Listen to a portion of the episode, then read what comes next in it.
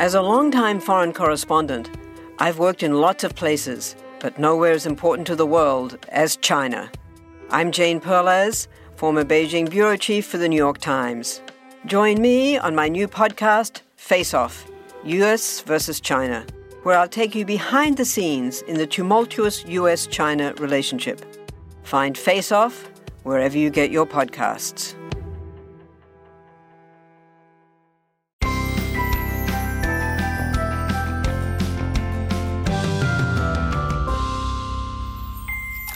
Hello and welcome to Bites of Health, where we hope to take a bite out of your parent worries each day with sound advice and guidance. Every morning, we'll answer a commonly asked pediatric question in five minutes or less. I'm Doctor Jess Steyer, a public health scientist, and today I'm joined by our amazing pediatrician bestie, Doctor Anthony Porto. Hello, Anthony. Hi, Jess. How are you today? All right. So today we are going to talk about fatty liver. The clock is ticking, so let's get to it. So, Anthony, I think this topic might surprise some parents, fatty liver disease in children and teens. So let's start with the basics.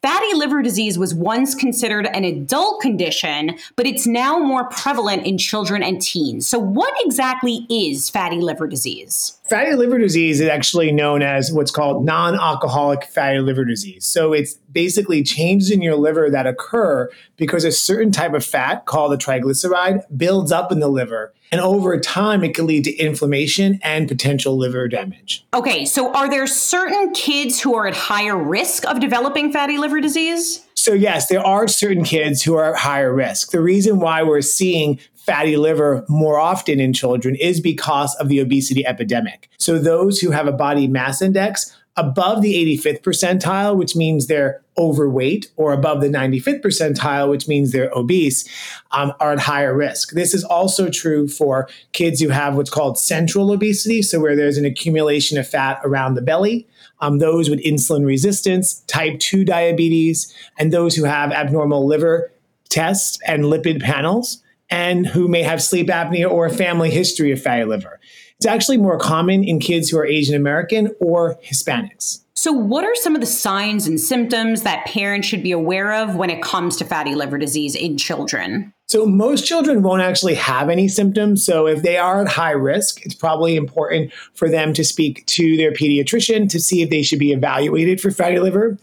Sometimes kids may complain of right upper belly pain, and that's sort of where your liver is, and that may be something that may be an indicator, but usually diagnosis happens after you do some blood work. Okay, so if a parent suspects fatty liver disease, what kinds of tests can help in the diagnosis? So sometimes your pediatrician would start with blood work. They will look specifically at a liver function test where they will see if your liver enzymes are elevated, and then they may try to look with some radiology studies. So sometimes an ultrasound can show that there's extra fat around the liver, and sometimes an M R I.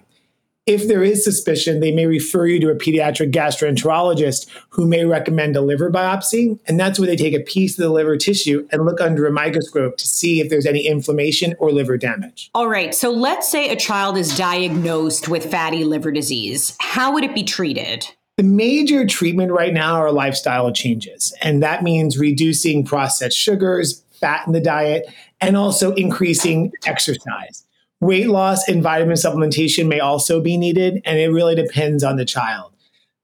These changes in diet can really have significantly benefits to kids with fatty liver disease. So they may really help to decrease that inflammation and decrease any progression to liver damage. All right. So what are the potential consequences if fatty liver disease goes untreated? Though the timeline is really not definitive, what happens is as fat accumulates in the liver, it can lead to liver inflammation and scarring.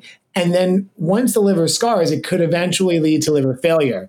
Fatty liver is right now the most common reason for liver transplants in adults. So it's really important to detect this early and manage and treat this early on. All right. Well, I learned something. We hope you learned something, and we have lots more to share. You can get your bite of health every day, Monday through Friday. If you like what you've heard here, let us know. Leave us a review on Apple and be sure to tell your friends. Remember, there is no single or best way to parent. Parenting is a journey, and we are all just doing our very best. We wish you happy, healthy, and stress-free parenting.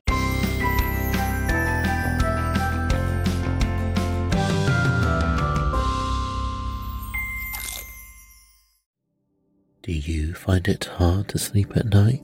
Then the Sleep Cove podcast can help you. Hi, I'm Christopher Fitton, the voice and clinical hypnotherapist behind Sleep Cove.